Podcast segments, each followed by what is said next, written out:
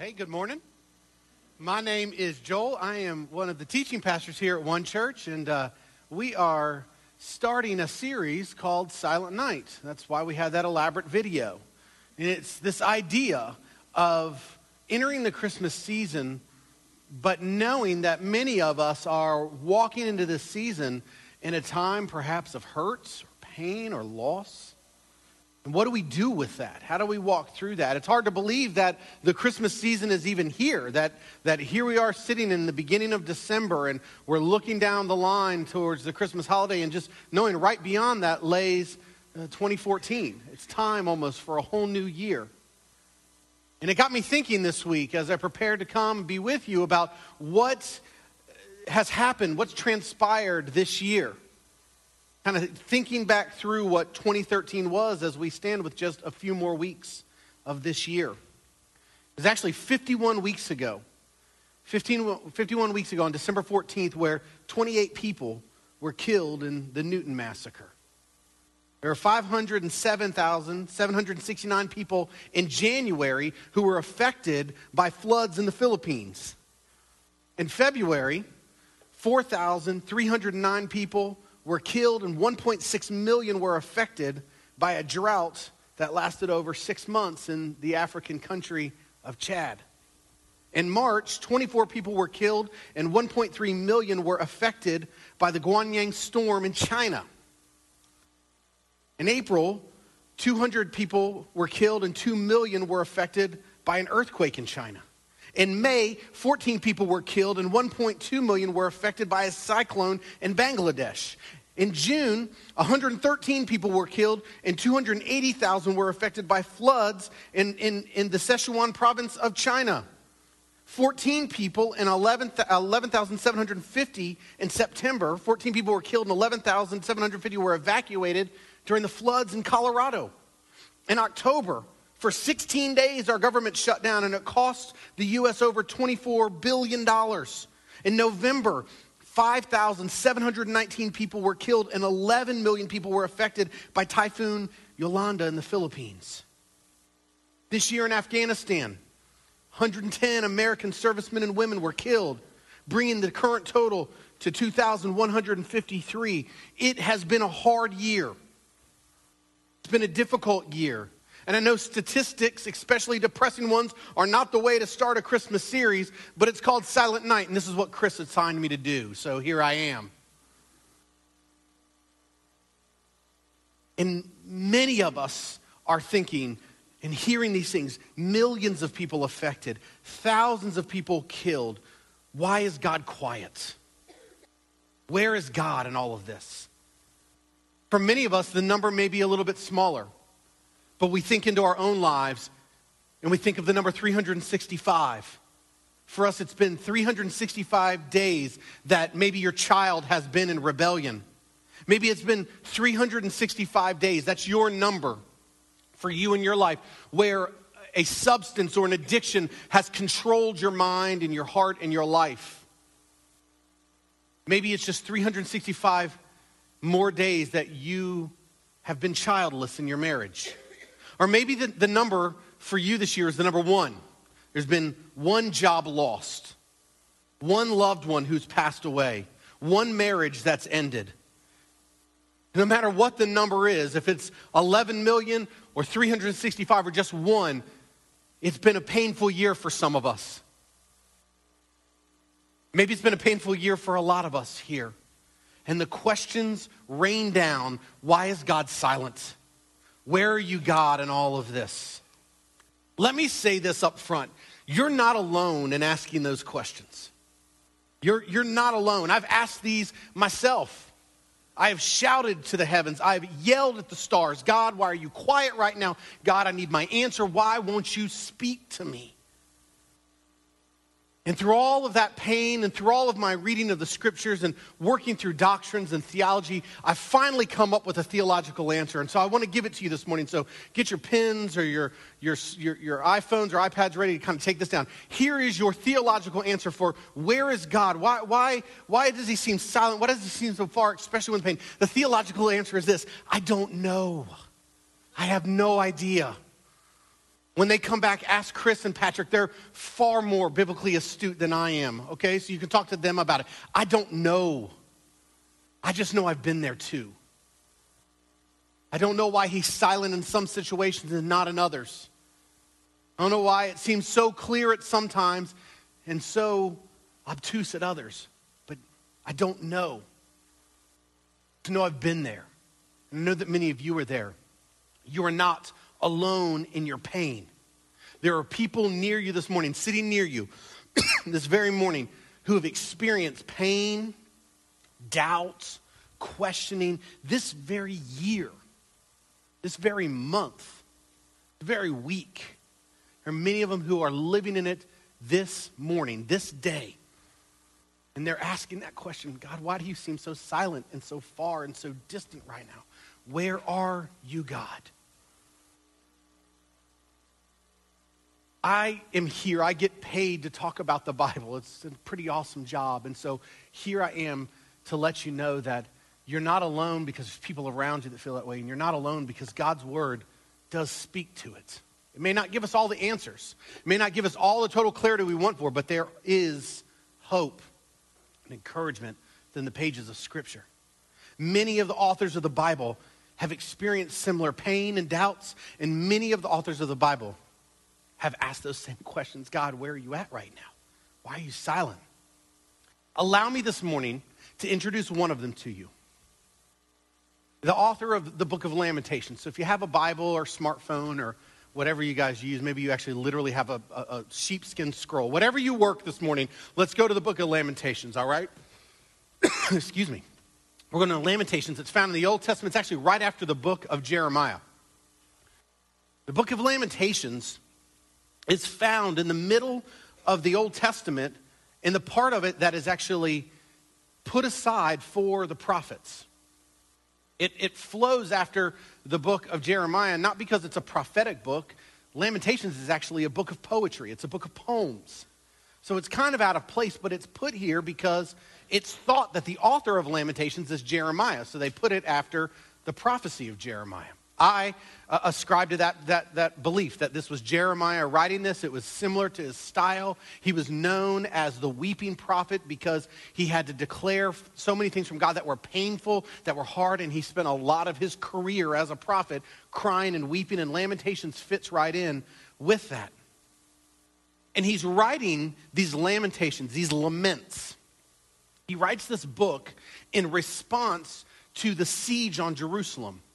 Babylonians had come down from the north, they had besieged the city, and they destroyed it. They destroyed the capital, they destroyed the temple, and then they took many of the nation of Israel away with them. They, they, they, take thousands into captivity, they become their slaves.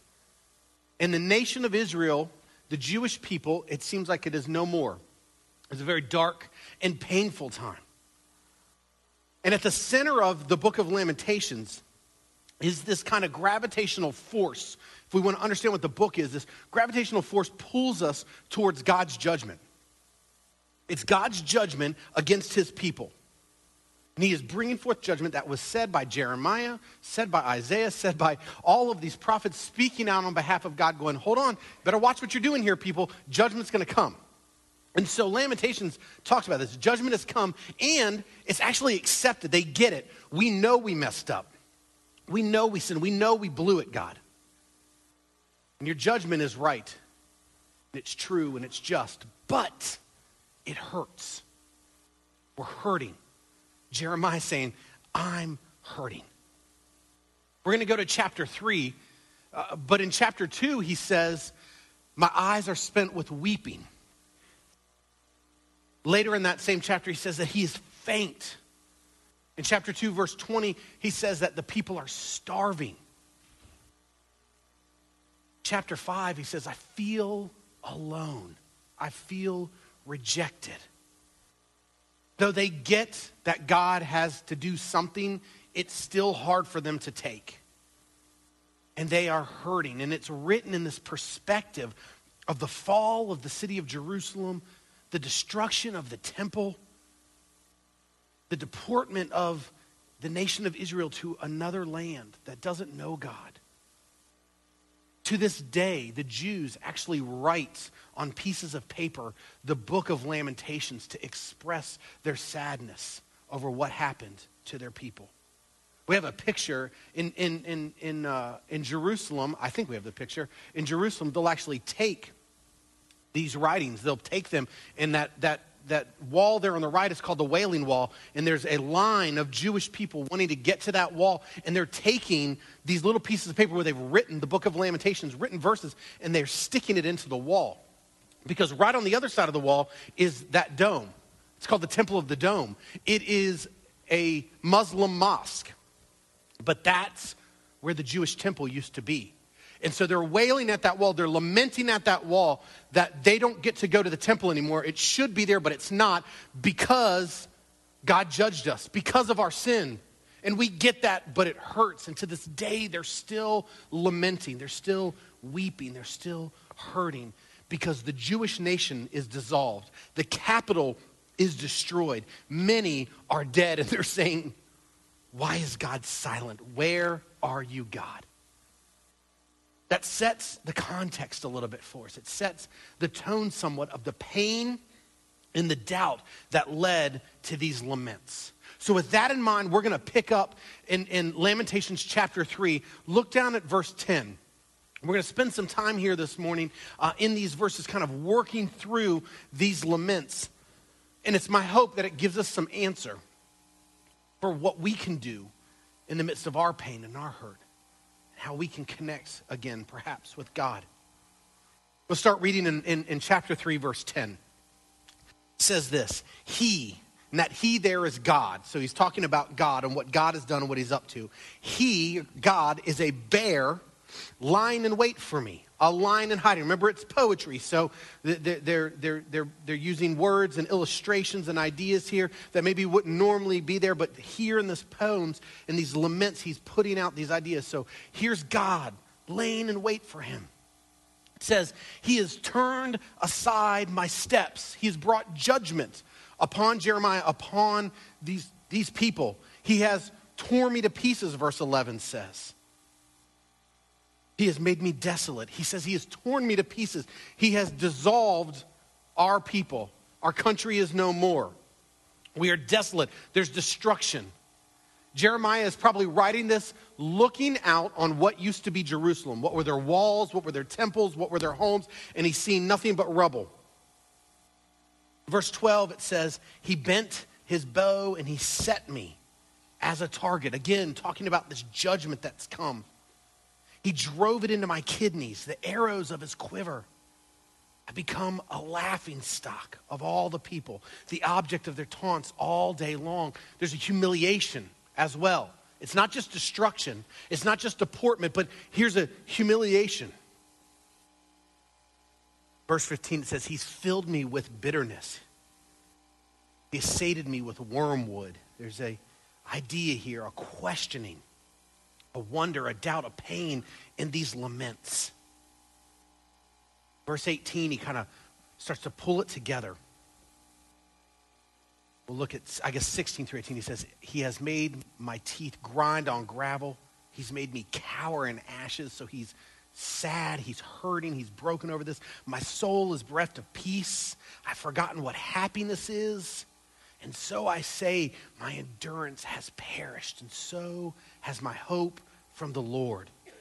His endurance has perished. His hope has too. What he's saying here is why is it silent? Why is God silent?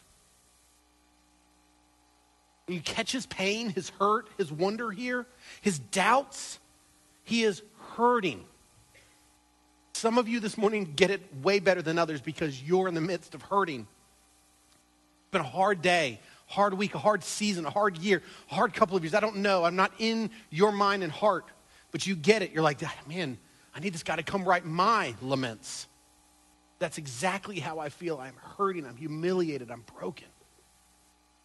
When that happens, the response of, of, of the human race, each one of us is to say, Where is God? Or I'm going to turn to God. We have two answers when we're in the midst of that.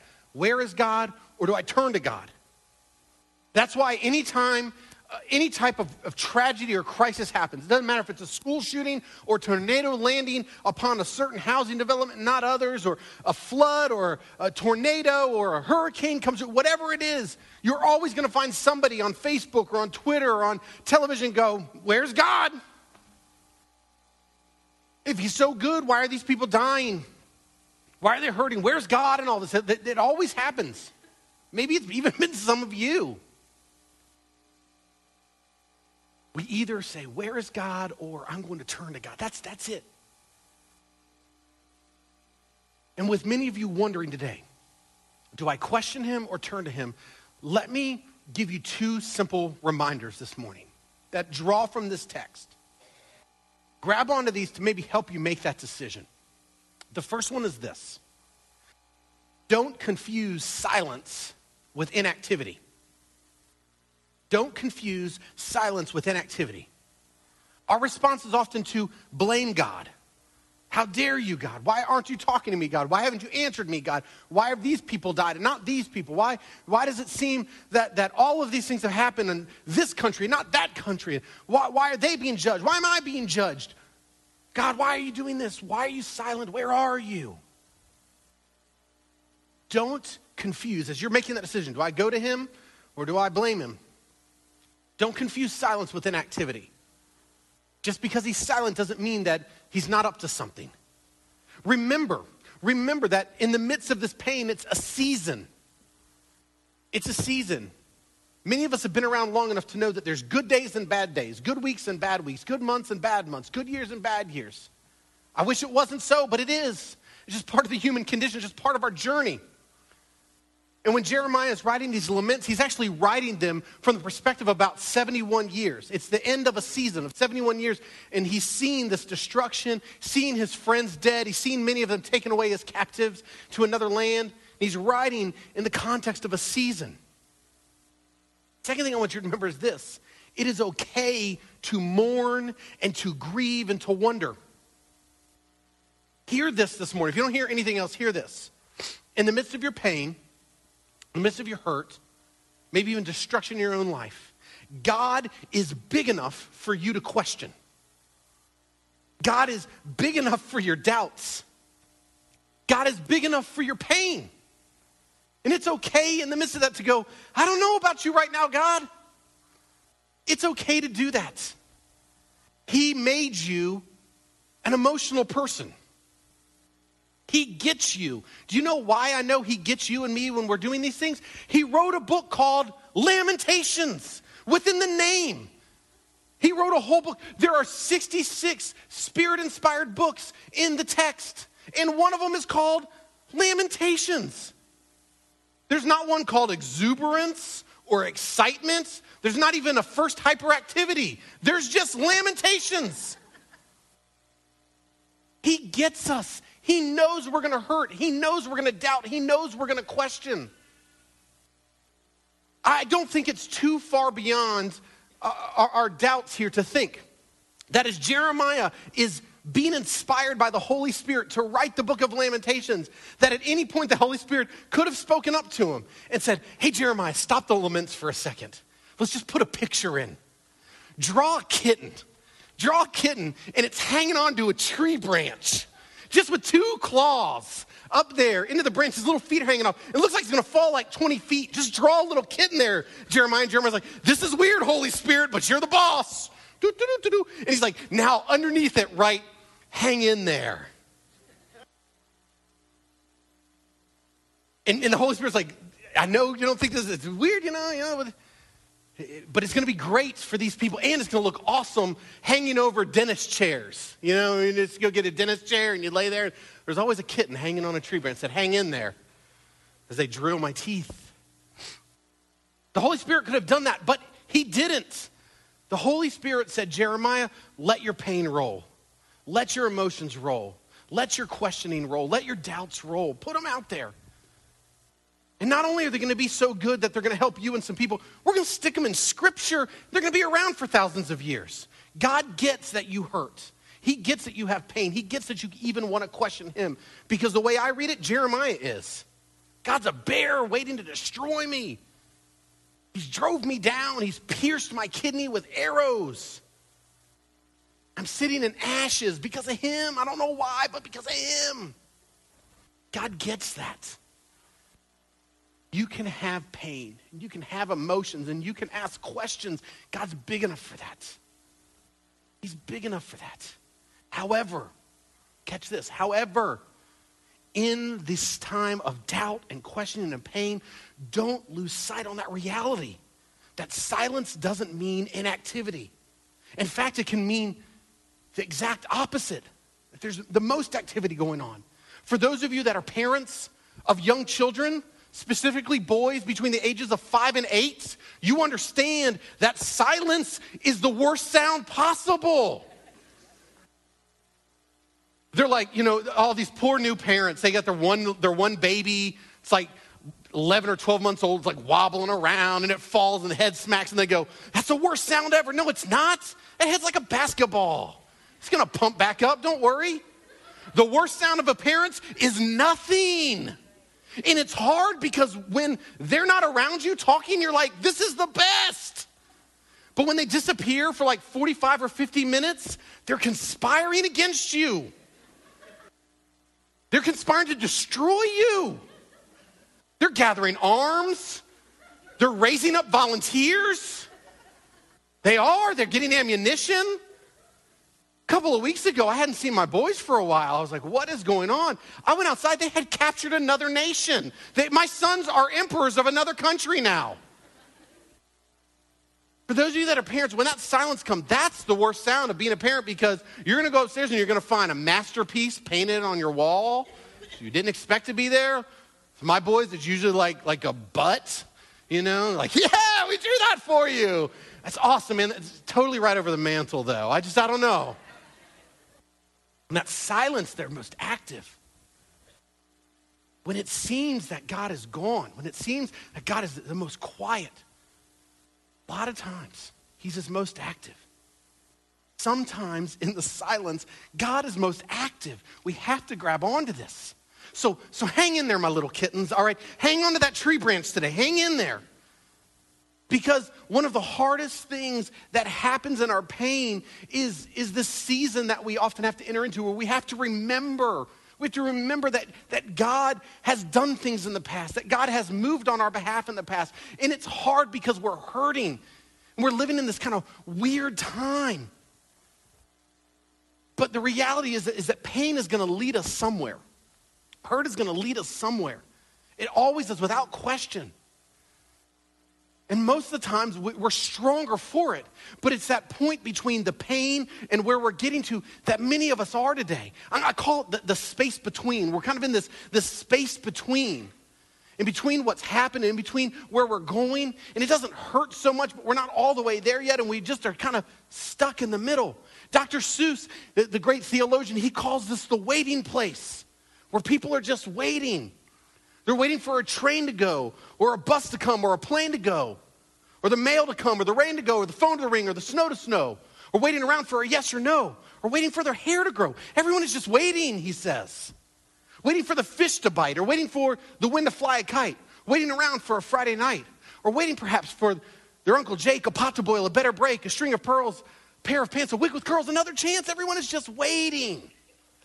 And when we're in the waiting, it's tough, it's hard, it's a painful place.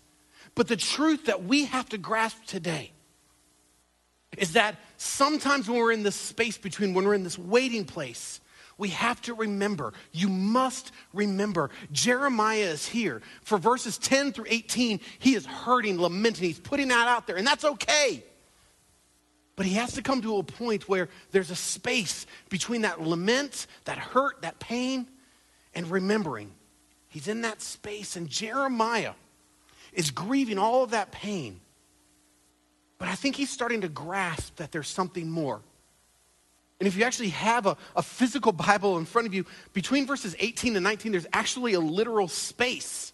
There is a space between verse 18 and verse 19 because there's a shift in Jeremiah's tone, in his heart, in his writing. There's a break. It's, it's like he took a breath. He paused. He had a moment. He had a reflection. He remembered. We must remember when we're in our pain. We must remember when we're in that space in between the pain and where it's taking us to. We must remember that God has done things before, He has worked before. And it may be hard to see, but remembering starts to draw that back. Let's pick up in, in verse 19. It says, Remember my afflictions. He starts to remember. Things start to shift. He starts to remember that, that it's, not, it's not so bad. It hurts, but, but maybe there's something going on here. And we see right now that it's not a lament anymore. His tone has changed. He's not saying, Remember my afflictions, God. Remember my wanderings. He's not pointing at the sky here. It's a different tone. He's not pointing to the sky, he's praying. Jeremiah switches from a lament to a prayer. Remember, God. It's all I can do right now. Just help me remember my affliction. Help me remember my wanderings, the wormwood, the gall. He's remembering in his prayer that maybe, just maybe, God is up to something. And he's not as inactive as he thought. Because the space between is a space of faith. It's a place uh, of faith where our faith can grow. And honestly, sometimes faith can't be measured. It can't be sifted down into five steps to do this or seven attitudes to handle that. I wish it was. But oftentimes our faith is painfully experienced, one agonizing step at a time. But we do it realizing that others have gone this way before. We do it realizing that others have sensed that God wasn't so inactive. We put our foot in front of the other and we start to walk through the pain as much as it hurts, as deep as the darkness is, as silent as God seems. we just start moving forward. Brings us to the second thing we got to remember today. In choosing between, am I going to blame God or am I going to just follow God? Which of these? First one was this don't confuse silence with inactivity. Second thing I want you to do this morning is this don't cause silence to keep you inactive. Don't cause silence to keep you inactive. In verse 19, Jeremiah prays. Look what he does in verse 20. My soul continually remembers, and it's bowed down within me. Look what his remembering does. He starts to ignite his soul. It remembers, and my soul bows down. This is a pretty big shift from two verses before. Two verses before, my endurance has perished, and so is my hope. Two verses later, my soul bows down. That's all I got today. I'm just going to bow down. And we start to see something here. We start to see this. Remembering changes everything. When we remember back to our pain and we remember back to the fact that God has been there in times past, it changes everything. In verse 21, he says, But this I call to mind, and therefore I have hope. Remembering causes hope. I have hope, Jeremiah says. And some of you today are in the midst of hurt and pain, unlike nothing you've ever experienced, and maybe any of us can even grasp. So, all I say to you today is have hope. Say it, I have hope in your mind, in your heart, in your prayers. I have hope. Say it again and again and again until it becomes real and true. Because I guarantee when he wrote that the first time, he's like, I have hope. That sounds good, but I don't think I do, but I have hope. I have hope. I have hope. Wait, I have hope. Sometimes we have to do that. Remembering causes hope. Verses 22, it picks up and he says, The steadfast love of the Lord never ceases. His mercies never come to an end. They are new every morning. Great is your faithfulness remembering it connects us with love. He uses the word steadfast. This is one of the biggest words in the Old Testament because the Hebrew word, which is the language of the Old Testament, the Hebrew word for steadfast is hesed. It means covenantal love, it means covenantal relationship, it means covenantal favor. It means that God has not, will not, cannot, because it's a covenant, cannot forget his people. So when he drops this, this man who just a few verses before saying, I have no hope, now he's saying, not only do I have hope, I am connected steadfastly to the love of God. he loves me that much. He starts to remember that not only does he have hope, he has this love. And he's like, This is in my soul. It is, it, it, it is here. Great is your faithfulness. There's a businessman from Chicago in the 1800s. His name was Horatio Spafford. In 1871, the great Chicago fire destroyed much of his business. He was a lawyer, destroyed homes, destroyed friends' homes. Two years later, in 1873, there was an economic downturn, and he lost much of his business that he had barely built up since the great fire. He decided to take a break for a little while, and he decided to pack up his family and go on a vacation to Europe. He got held up shortly before it was time to go, and he said to his wife, Take our daughters, he had four daughters, and go on ahead. Go on ahead of me. And this was before planes, so it was taking a boat. So his wife and his four daughters boarded in America, set off for England. A few days later, Horatio Spafford received a telegram from his wife. It said, survived alone. Their boat collided with another boat and it sunk. His wife survived, his four daughters perished. Horatio Spafford then gathers what he can and he rushes to get on the very next boat that he can to go connect with his grieving wife. And as he was crossing the Atlantic, he was at the spot where that boat had sunk, where his four daughters had died. And here he is in the midst of this pain as a father, losing not just one child, but all of his children. Having to go be with his wife who is hurting and grieving. He's lost business, he's lost his home. And it's there on those waves that he wrote this song When peace like a river attendeth my way, when sorrows like sea billows roll, whatever my lot, thou hast taught me to say, It is well, it is well with my soul.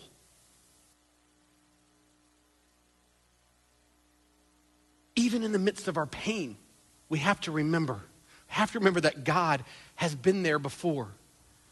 And because of his steadfast love, he's going to be there again. It is well with my, my soul, is what Jeremiah is saying. He's saying, not only is it that, but every day, every day there's new mercies. Every day that faithfulness comes out again. Every day I have this chance to experience God in a new way. What a change in him.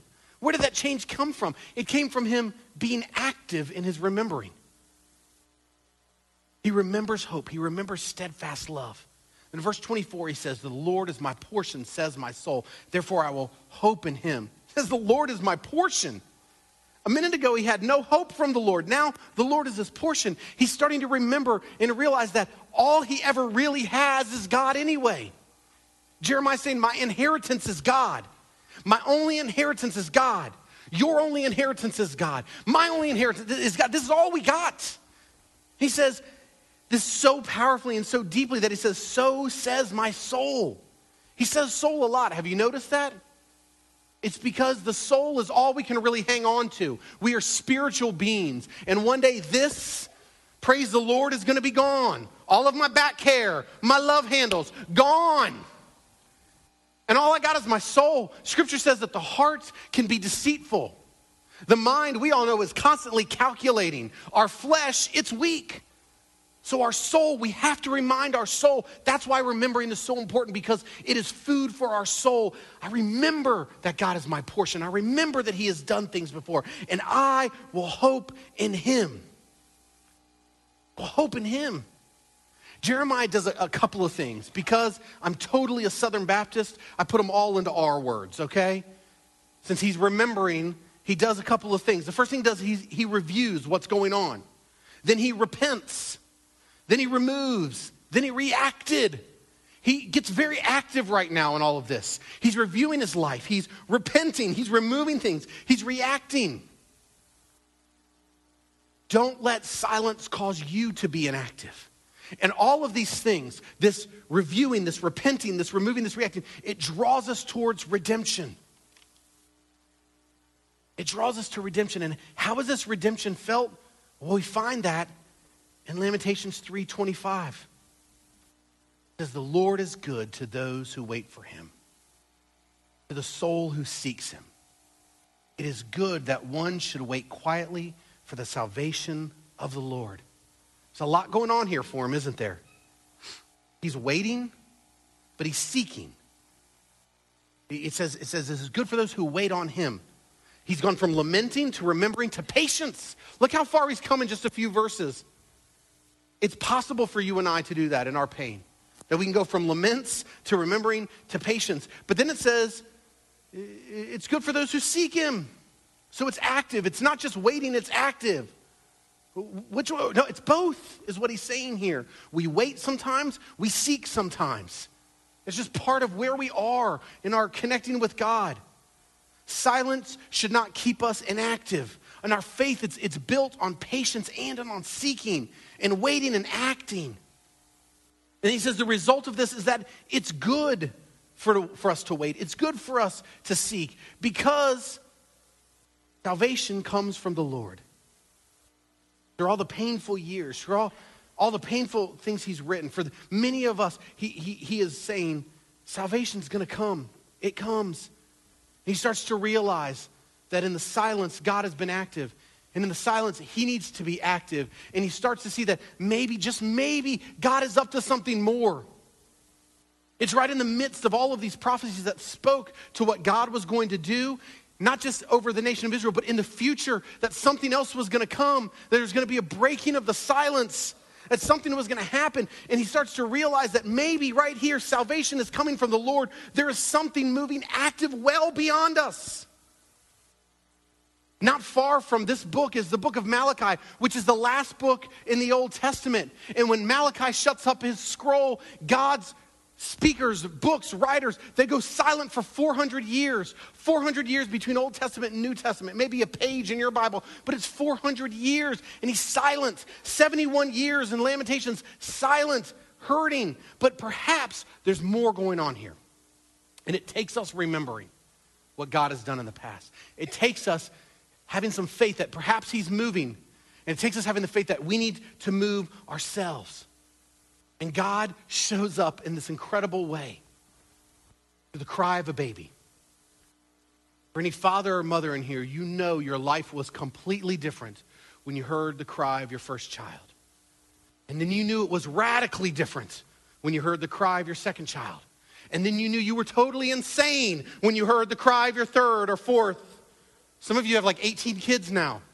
Been gone for four months. You have like 12 kids when I come back. What's going on here?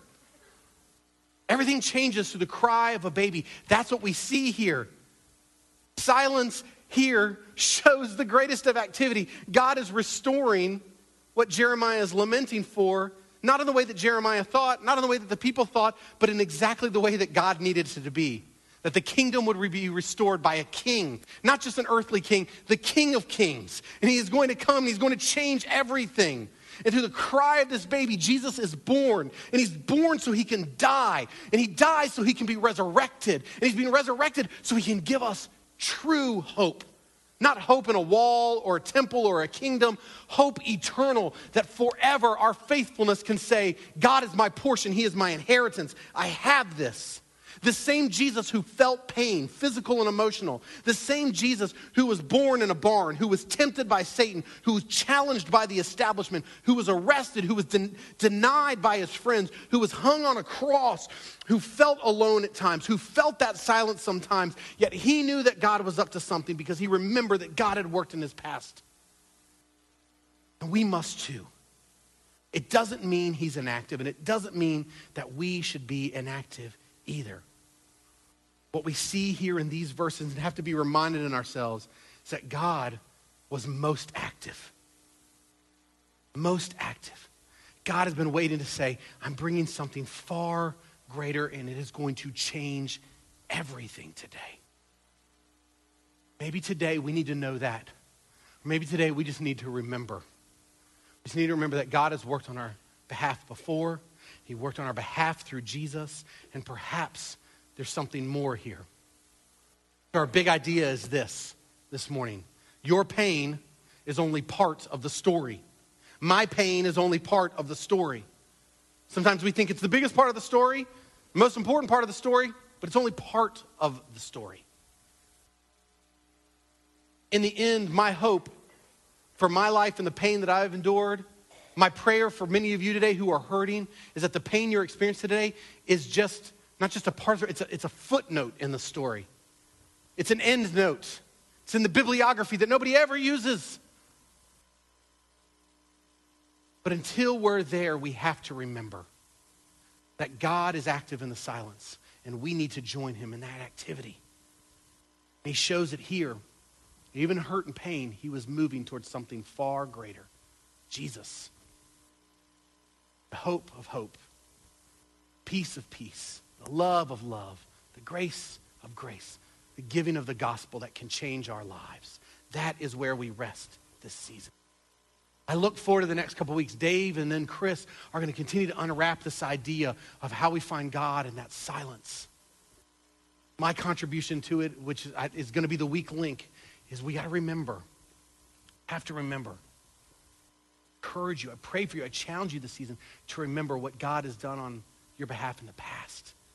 And in that, find the hope that perhaps He's up to something even greater in the midst of your pain. You join me in prayer? Father God, I pray over this group this morning, over these people, especially those who are hurting, suffering today, questioning, doubting. Pray, God, peace over them. Pray, God, hope over them. Above all, God, I pray that you will broaden their minds and their hearts to remember you are up to something. Help all of us see that silence doesn't mean you're inactive. And it doesn't mean that we should be inactive that the pain we're feeling, though it's deep and raw and real right now, it's just part of the story. I pray, God, that you reveal it quickly. But if not, Father, in your time, reveal to each of us you have been moving on our behalf because you love us. Steadfastly, you love us. Remind us of that this day, God. Pray this over these people in Jesus' name. Amen.